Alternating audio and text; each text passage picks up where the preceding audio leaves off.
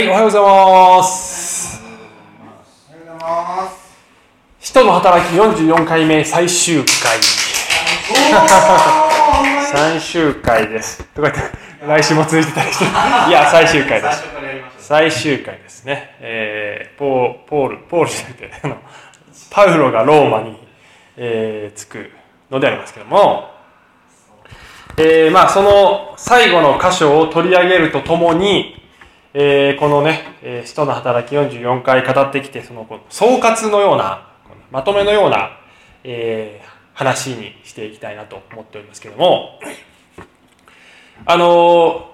我が家はですね、いきなり我が家の話ですけど、我が家我が家は、えーまあ、質素な、えー市営住宅でございまして、まあ、大した家ではないのですけれども、ロケーションが結構気に入っておりまして、えー南側の窓の向こう側が全部森になってるんですね。これがね、こう民家がない。すごくね、こう、いいんですね。これがすごく気に入ってるんです。で、夏になると、えー朝と晩に日暮らしがその森から、えー鳴くわけですね。日暮らし日暮らしの大合唱。それが、こんな感じです。ねこのこれね、日暮らし。カナカナカナカナカナカナカナカナカナカナって。ね、あの、ミンミンゼミはちょっとね、うるさいですけど、日暮らしは風流ですよね。なかなかこう、静かにしたいときはちょっとうるさいけど、よく聞くと結構、あーって、あうるさい？えー、というね、えー声が聞こえてくる。で日暮らしというのは、まあ他のセミもそういうあの部分あるんですけど、あの、共鳴するんですね、お互いね。まず一匹が鳴き出して、えーその一匹の鳴き声にこうして、えー共鳴するように他のセミが鳴き出して、そしてやがて大合唱になるっていうね、えー、風になるわけです。で、えー私は一度ね、このね、最初の一匹目の声を僕が与えることはできないだろうかと思ってね、実験してみたことがあるんです。ね、えーインターネットから一匹の日暮らしの声をダウンロードして、えーそれをスピーカーにつないで窓の外、森に向かって大音量でね、最大の音量にしてね、でカナカナカナカナカナってやったんですね。で、この声に応じて、その大合唱が始まるかどうか。どう思います？始まったと思います？どう思いますか？始まったと思う人。一人。始まらなかったと思う人。あー500人。なんで始まらなかったと思うんですか？スピーカーが安物だった。から。高性能だったらいいのかな？始まりませんでしたね。あ始まりませんでした。なぜ始まらなかったのかということはちょっと生物学者ではないのでわからないんですけども、ね、いろんなこう条件が重ならなかったのかもしれない、えーですけれども、えー私が思ったのは命のない声には反応しないんじゃないのかなと思ったんですよね。命がないこれは偽物であるというねことに気づかれてしまっているんじゃないかと思うんですね。ね。セミはそんなにバカではない。命のない死んでいる声はどんなに、えー似ていてもそこには反応しないのではないか。そんなふうに考えました。人の働きという話は、えーその復活したイエス・キリストがこのね、えー大宣教命令といってね弟子たちに全世界に出て行って福音を述べ伝えなさいって言った後その後で弟子たちが活動していく話でありますけれども、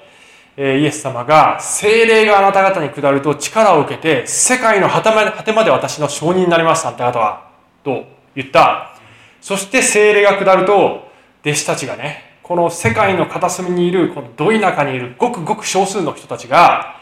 えー声を上げ始めるんですね。イエスは主であると。イエスは復活したのだと。イエスこそ全世界の救い主であるという声を本当に、ね、当時の世界文字通り当時の世界であるローマ帝国の片隅の人々が声を上げ始めてその声がどんどんどんどん膨らんでいってやがて大合唱になっていってそしてローマ帝国の全域に、えーこの声が広がっていく大合唱になっていくという話でありますで、えーこの使徒の働きは、えー、この声がついにローマの、ローマ帝国の中心の中心であるローマという都市に届いたところで終わるのでありますね。えー、歴史を見れば、この後もローマ帝国を席巻していく、えー、ということが分かっています。で、そこにあるのは、神がね、この人間を用いて働きを進められるということが、この最大、まあ、最大かどうかわからない。でも大きな大きなこの私たちへのメッセージになっているわけです。神様何でも自分でできるのに、あるいは復活したイエス様自分で何でもできるのに、あえてこの世を去って精霊を下し、精霊によって、えー、弟子たちが突き動かされてこの世で神様のメッセージを伝えていくという、こういう神様のやり方、これが神のやり方なのであるということを私たちは全体を通して、え、この書から学ぶことができる。え、でそれが今日のお話の最, え、最終的なポイントで、え、私たちを通して働く神の力、これは働いているのですと。ね、神様は何でも一人でできるんだけど、私たちを通して働いているのです。そしてその力はすごい力なのですと。私たちが精霊にこうして、イエス様の声にこうして、声を上げて合唱にしていくならば、それは世界を変えるのですということを、最後に結論としてね、持っていきたいんでありますけども、さて、えー、このパウロが、マルタ島というところに、ね、囚人として、こっちにあるイスラエルから輸送されてマルタ島というところに、えー、船が座礁して、そしてたどり着きました。そこで3ヶ月過ごしましたというところまで先週話しました。えー、そしてこの28章最終章の後半は、えー、マルタ島マルタ島からマルタ島からはもう順調に白草レギオンというふうに上陸していきます。そして、えー、彼らはこのポテオリというねところにたどり着くんですね。もうローマは目と鼻の先です。で、今日ちょっと取り上げたい箇所は、このポテオリというところに着きましたというところから、えー、この話をちょっと始めたいんですけども、この14節、28章14節ここでって始まってるこのここでというのは、さっき言ったこのポテオリというところのことです。ポテオリというところについてらば、私たちは兄弟に会い、えー、進められるままに彼らのところに7日 ,7 日間滞在したこうして私たちはローマに到着した。私たちのことを聞いた兄弟たちは、ローマからアッピオポロとトレスタベルネまで出迎えに来てくれた。えー、ここにローマがあると、アッピオポロととととちょっと下、ちょっと回らないですけど、トレスタベルネというところがここにあるんですね。えー、迎えに来てくれたと。出迎えに来てくれた。パウロは彼らに会って神に感謝し、勇気づけられたっていうのが、まあちょっとえー、最初の区切りなんですけどももうちょっとこの後続くんですがすで、えー、にねその場所に、えー、クリスチャンがいたっていうことです。でここで出てる兄弟たちというのはこれはすでにイエス・キリストを信じているクリスチャンたちのことを指して兄弟たちって言ってるんですね。で、えー、パウロはこの地に来たこともないですしえー、そして、えー、おそらくはパウロ以外の使徒がここに、えー、宣教に来たこともないんです。ローマに来たことがないんです、おそらく。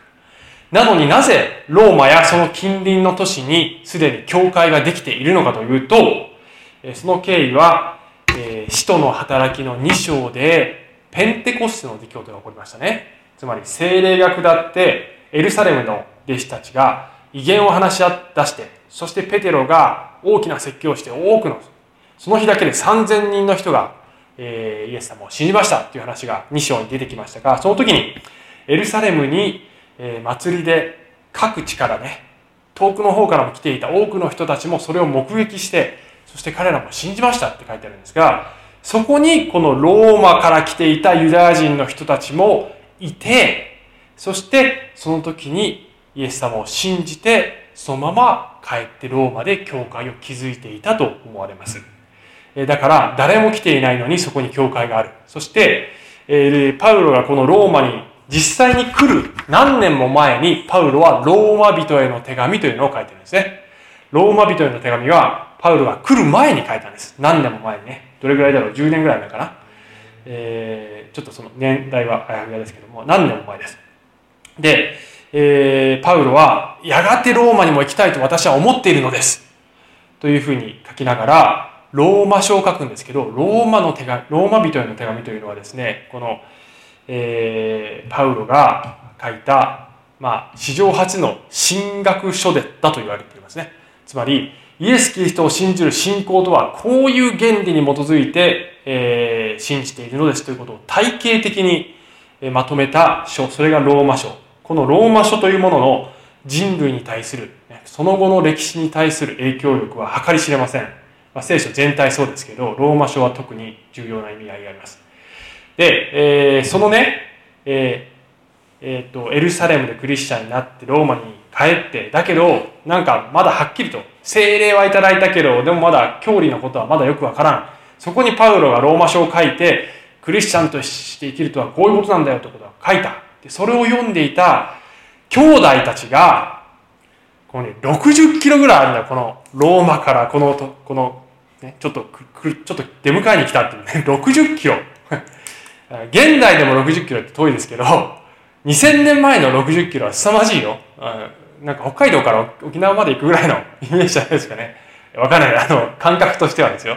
要するに、アメリカから来て、沖縄に着いたお客さんを北海道から迎えに来たみたいな、そんなイメージじゃないですか。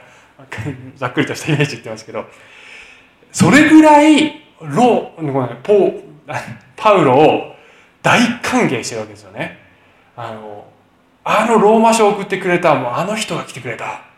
そして、その大歓迎に迎えられてパウロは神に感謝し勇気づけられたという時の囚人パウロの気持ち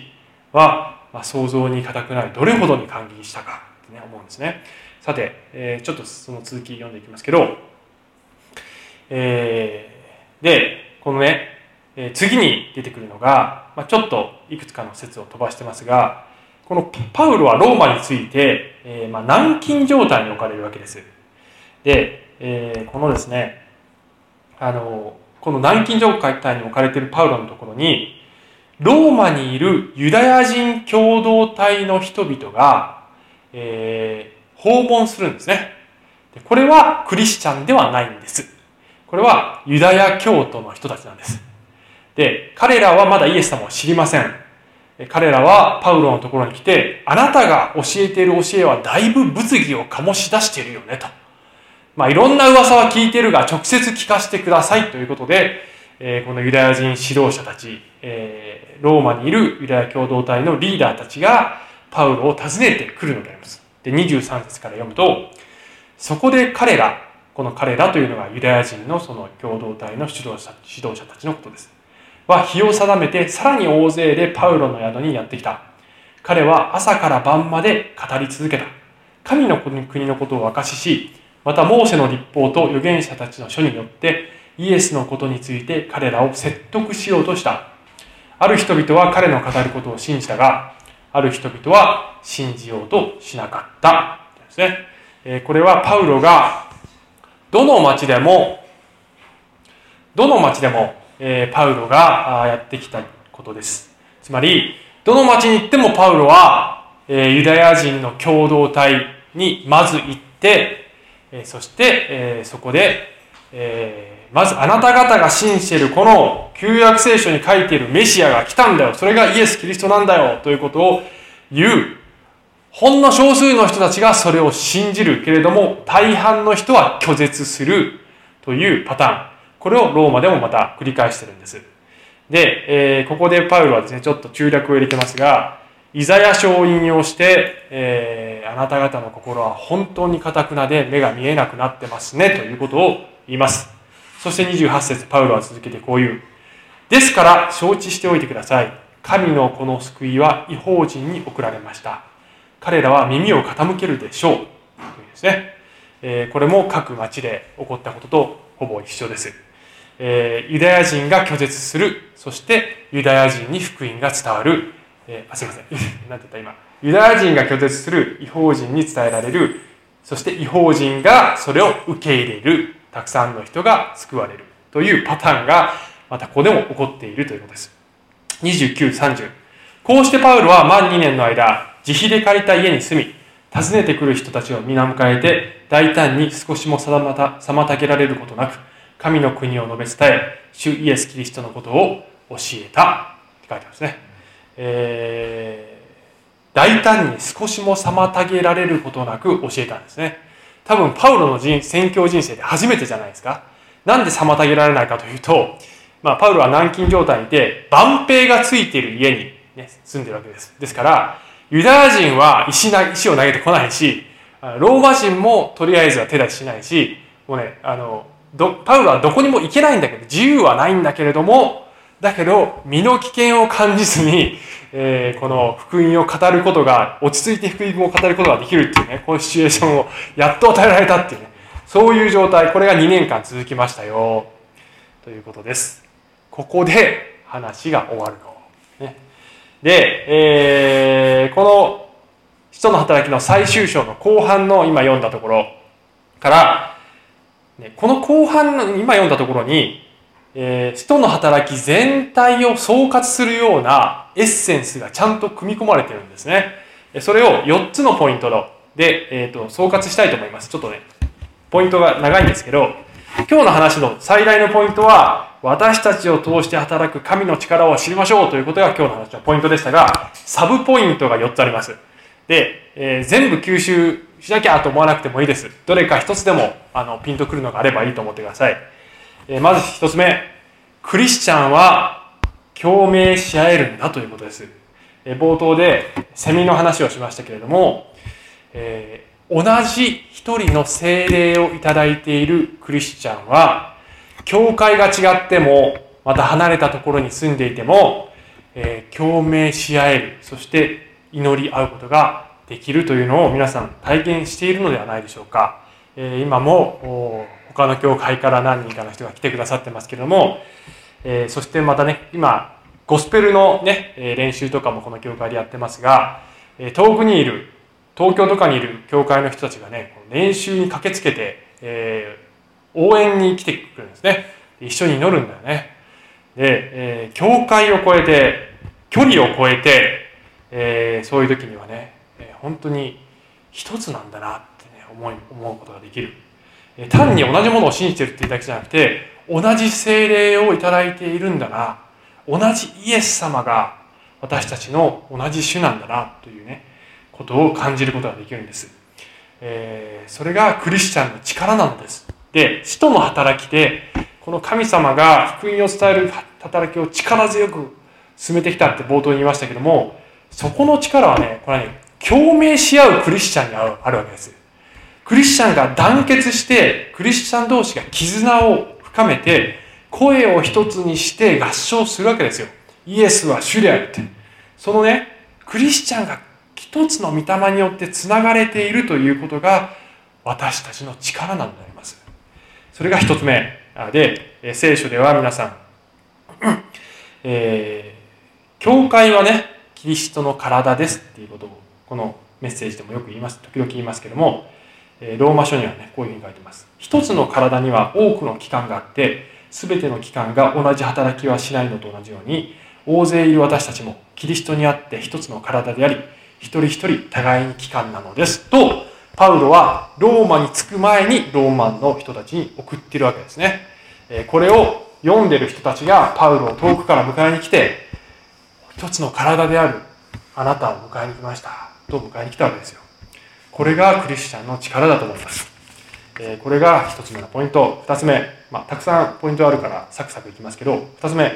ユダヤ人の盲目と違法人への福音の広がりということが、この人の働き全体の一つのテーマになっているんですね。えー、さっきも言ったように、どの町に行ってもユダヤ人から拒絶され、そして違法人に福音の祝福が流れていくというパターンになっているんです。で、このことに関しては、えー、聖書のいろんなところに書いてあるんですけども、えー、ローマ書にやはりこのことについてね、書いてあるんですね。えー、一部分抜粋しましたけど、パウロはこういうふうに書いてます。では尋ねましょう。彼ら、これはね、ユダヤ人のことです。彼ら、ユダヤ人がつまずいたのは倒れるためなのでしょうか？絶対にそんなことはありません。かえって彼らの違反によって救いが違法人に及んだのです。それはイスラエルに妬みを起こされる、起こさせるためです。それは彼らの違反が世界の富となり、彼らの失敗が違法人の富となるのなら、えー、彼らの完成はそれ以上のどんなにか素晴らしいものと、ものをもたらすことでしょう。何を言ってるんでしょうね、この人はね。何を言ってるかというと、神はユダヤ人という民族を通して、えこの世界に祝福をもたらすのだということを、まあ、4000年前のね、アブラハムに神様が語りかけた時、すでにそれを予言していました。ユダヤ人はメシアを拒絶し、そして弟子たちが述べ伝えてもユダヤ人は相変わらず拒絶する。しかし、その結果、違法人、そして全世界に福音が述べ伝えられていく。それがもう最初から全て神様の計画だったのですっていうふうにパウロは言っているわけです。で、ユダヤ人の違反によって救いが違法人に及んだんだけど、このユダヤ人もまたやがてイエス・キリストに気づく時が来るのですよ。その時にこの教会はユダヤ人も違法人も一つの一つの一つとなって一つのキリストの体を形成することになるのですよ。それが救いの完成なのですよ。ということを、パウロはローマ書9章から11章まで力説しているのでありますね。で、このユダヤ人と違法人の関係というものは、ね、それを知ったから、じゃあ日々のクリスチャンの生活にいきなり違いがね、どう適応するのか、みたいな、いきなり違いが現れるっていうような種類のものではないかもしれないけど、クリスチャン、私たち違法人クリスチャンが絶対に知ってなきゃいけないことなんです。これは、私たちの信仰がどこから来たのか、どのように私たちに伝わってきたのか、どのように祝福が流れてきたのかということを理解して、そしてユダヤ人のために祈っていくということが違法人クリスチャンの責務なのだということが聖書に書かれているのであります。えだからそれが一つの大きなテーマになってるんですね。三つ目。神様は一切をご計画に用いて、えーくださいますということです。えこの使徒行伝を読んでいくと、もう本当にこの宣教というものは大変だということをね、えー、見ることができます。どれほど苦労したか、もう、あの、えー、想像を絶する苦しみを、えー、受けてるわけです。ある人々は死んでるわけですね。えちなみにパウロは、この人の働き、最後、終わってからどうなったのかということは使徒の働きに書いてないんだけど、歴史を見ればそれがわかります。パウロもまた、2年間ローマで過ごしてから一旦釈放されますが、やがてまた捕まって皇帝ネロによって処刑される。これがパウロの最後の行く末であります。これは歴史的に分かっていることです。えー、なので、えー、これほどの苦しみをね、えー、弟子たちは通っていくんだけれども、すべてのことが福音のこの救いをね述べ伝えていくために用いられているということをこの人の働き全体を通して私たちは学んできました、えー、今パウロはローマで軟禁されていますがこの2年間の間に彼は、えー、なんだ？ピリピ人への手紙エペソ人への手紙コロサイ人への手紙確かピレモンピレモンへの手紙、えー、獄中書簡と呼ばれてますけどいくつもの手紙を書きます。えこれらの手紙も計り知れない、え影響を後世に与えていくわけです。えこの期間がね、あったからできたことっていうのがあるわけですね。それも用いてるんです。さらに、さっき万平付きの家に、なんて言った？万平付きの家に彼は住んでるって言いましたけど、この万平の人たちはね、えー、パウロが日々いろんな人を迎えて福音を語ることからね、耳を塞ぐことができないんですね。彼はね、嫌おうなく、ね、仕事上、そこにいてね、それが聞こえてこざるを得ない。ねえー、ピリピッピとへの手紙は、その彼がね、パウロがローマにいる間に書いた手紙だと先ほど言いましたが、そこにね、こういう一言があるね。えー、ピリピの人たちよってね、生徒たち全員が、そして特にカイザルの家に属する人々がよろしくと言ってますって書いてあるんです。えー、これは何を言ってるかというと、ピリピにいるクリスチャンたちに、このローマにいるクリスチャンの仲間がよろしくって言ってますよ。特にカイザルの家のものってこれはね、要するにローマ皇帝のその役人たちってことなんですよね。えー、その、その、その、その支配者側にいる、ローマの支配者側にいる人たちが、クリスチャンになってあなた方によろしくと言ってますよ、と 言ってるわけです。えー、パウロが、えー、軟禁されてどこにも行けないという自由を奪われている状態の間に、こうね、えー、帝国の中枢にいる人たちが救われていっているのでありますね。えー、ここに神様のもうこのユーモアにあふれた不思議な宮沢を見ることができます。どんな風にして何が用いられるか、私たちの想像を超えた神の宮沢をこの一言の中に見ることができるわけです。四つ目。えー、っと、えー、そして、物が、最後のポイントね。物語は続いているんだということですね。さっき、使徒の働きの最後の部分を読みましたけど、もう一回読みますよ。こうしてパウロは、満2年の間、自費で借りた家に住み、訪ねてくる人たちを皆迎えて、大胆に少しも妨げられることなく、神の国を述べ伝え、主イエスキリストのことを教えたっていうところでこれ終わるんですけど、えー、読む、これを読む人はみんなですね、この壮大な物語の結末としては随分なんかあっけない終わり方だな、みたいな。その、それでどうだったの？みたいなね、えー、印象を私も若い頃受けてましたけど、え、これで終わりなの？っていうね。えー、でもそれがね、多分ポイントだと思いますね。このね、神様が弟子たちを使わして福音を伝えるということは、この物語は28章で終わるのではないってことなんですよ。ここからずっとその話が繋がってるってことなんです。その延長線上に私たちがいるのだっていうことなんです。私はこの44回にわたってね、語ってきたこの話の物語の先にいる登場人物が私たちなのだということを私は今回改めて思うにつけ、感慨深かったよ。なんかねあ俺たちが登場人物なんだ。皆さん天国に行ったらねね皆さんいずれ天国に行ったらね多分ね俗使徒の働きを読むと思いますよ。天国にあると思います。俗使徒の働き。そうルカが書いたかどうかわかんないけど俗使徒の働きがあると思いますそれを見るとこの28章以降の弟子たちの働きクリスチャンの働きが全部綴られていてそこにずっと読んでいくと、おお、出てきた坂本隆出てきた、出てきた。ね。ね。塩沢一、あ、出てきた、出てきた。俺出てきたよ。この物語の重要な登場人物として、あなたが登場するのを読むことになります。え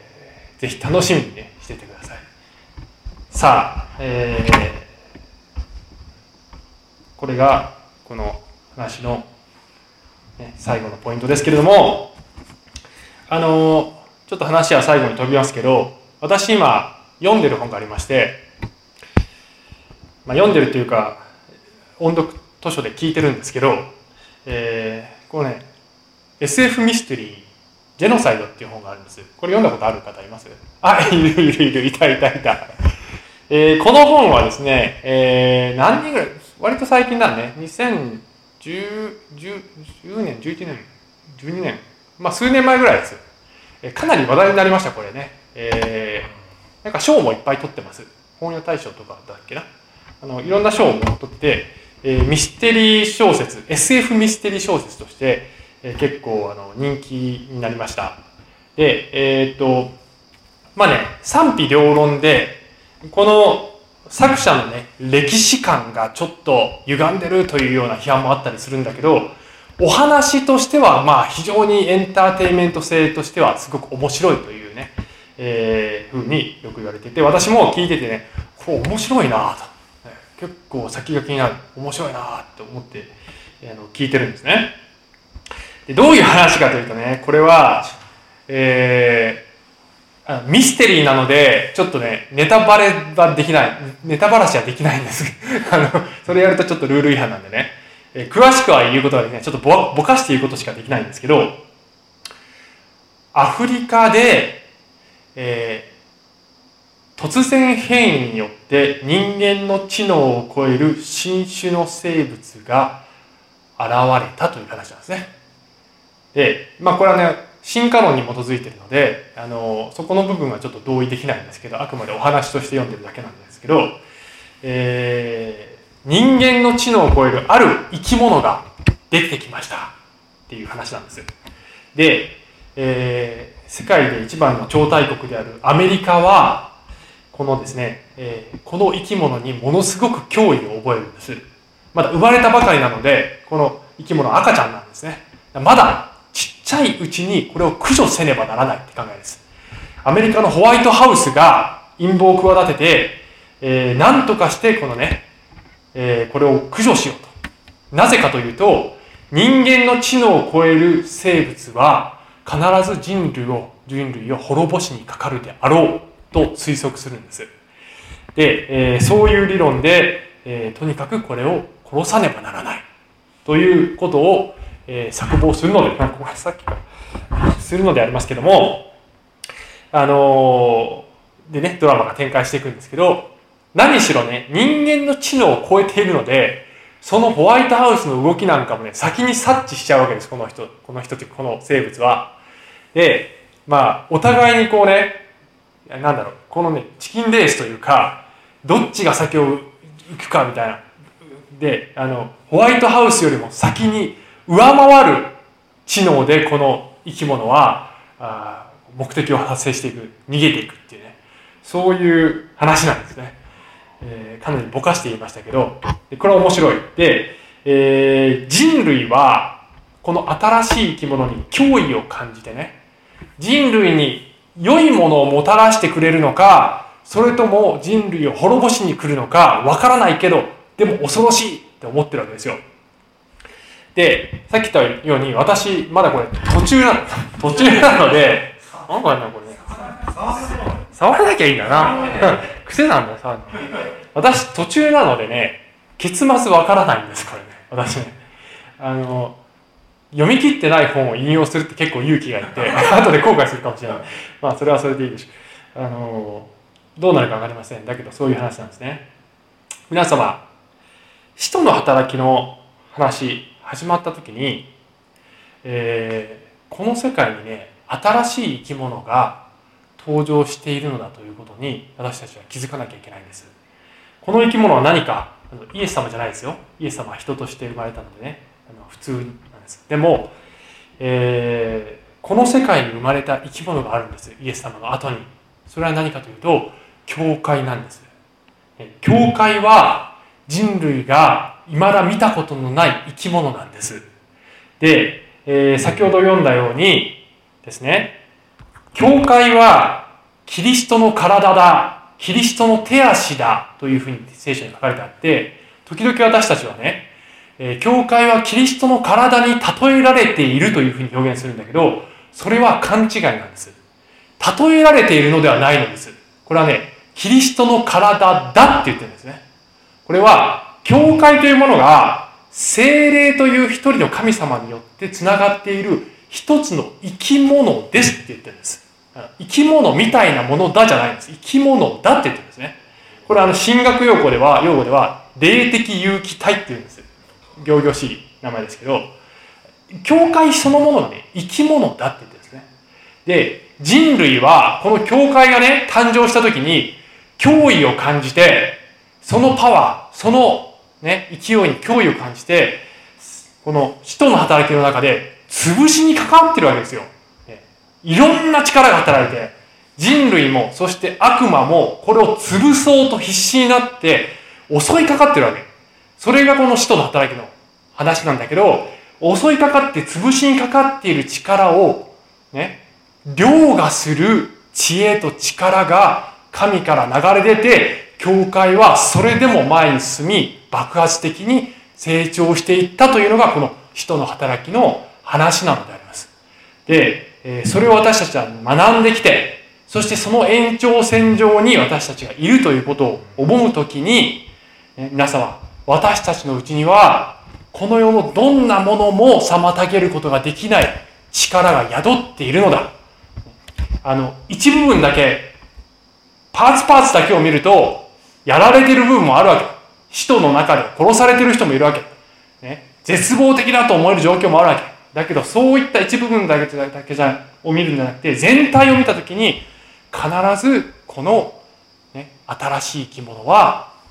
人類に勝利を与えるんです人類に対して勝利を、えーね、勝ち取るわけですで人類は脅威を抱いてんだけどこれは実際には脅威ではなくてこの生き物は実際には人類に対して福音素晴らしいメッセージを与えようとしている生き物などだということを世界はなかなか理解できないんだけれども理解できないんだけども私たちはこのメッセージを伝え続けていくのであります。で、さっき言ったように私はこの話を読み終えてません。ねえ、物語を読むときに皆さん読み終えるとね、すっごい面白い話を読み終えると、まあ達成感とか満足感あるけど、ちょっと寂しい感じがしますよね。ああ、終わっちゃった、この面白い話終わっちゃった。一番楽しいって読んでる最中じゃないかな。ねえー、使徒の働き、私たちは読んでる最中なんです。読んでる最中なんです。で、今後、どうなっていくか、ね、私たちを用いて神様が何をしようとしているのか、ワクワクして読み進めようじゃないですか。そういう気持ちでね、クリスチャンの歩みをしようじゃないですか。私たちのうちにはこの世のどんな力も凌駕していくそれを上回っていく知恵と力が与えられているのであります。その一部分登場人物として楽しみながらこのね働きに加わっていこうじゃないですか。最後、えー、使徒の働きの最初にイエス様がおっしゃった言葉。精霊があなた方の上に臨まれる時あなた方は力を受けます。そしてエルサレムユダヤとサマリアの全土および地の果てまで私の証人となります。イエス様は主であると、ね、合唱して声を一つにしてこの世に向かって叫んでいこうじゃないですか。お願いします。愛する天のお父様ありがとうございます。人の働き28章44回にわたって、えー、私たちは学んでまいりましたけれどもその中で神がいかにこの私たちを用いてこの地上で偉大な技をされるのかということを、学んでくることができました。そしてそれと同じことを今日のこの世界でも私たちを通して今行っておられるのだということを私たちは知ることができます、え私たちは登場人物しかしながら、え主役ではありません。主役はイエス様です。そして聖霊様であります。精霊が主役であります。私たちを貫いて生きておられる精霊様がこのクリスチャン一人一人をつなげてくださって団結させてくださって境界を越え距離を越ええ私たちを一つにしてくださってこのイエス様の福音を叫んでいくことができるように力を与えイエス様の名前によってお願いします。アーメン。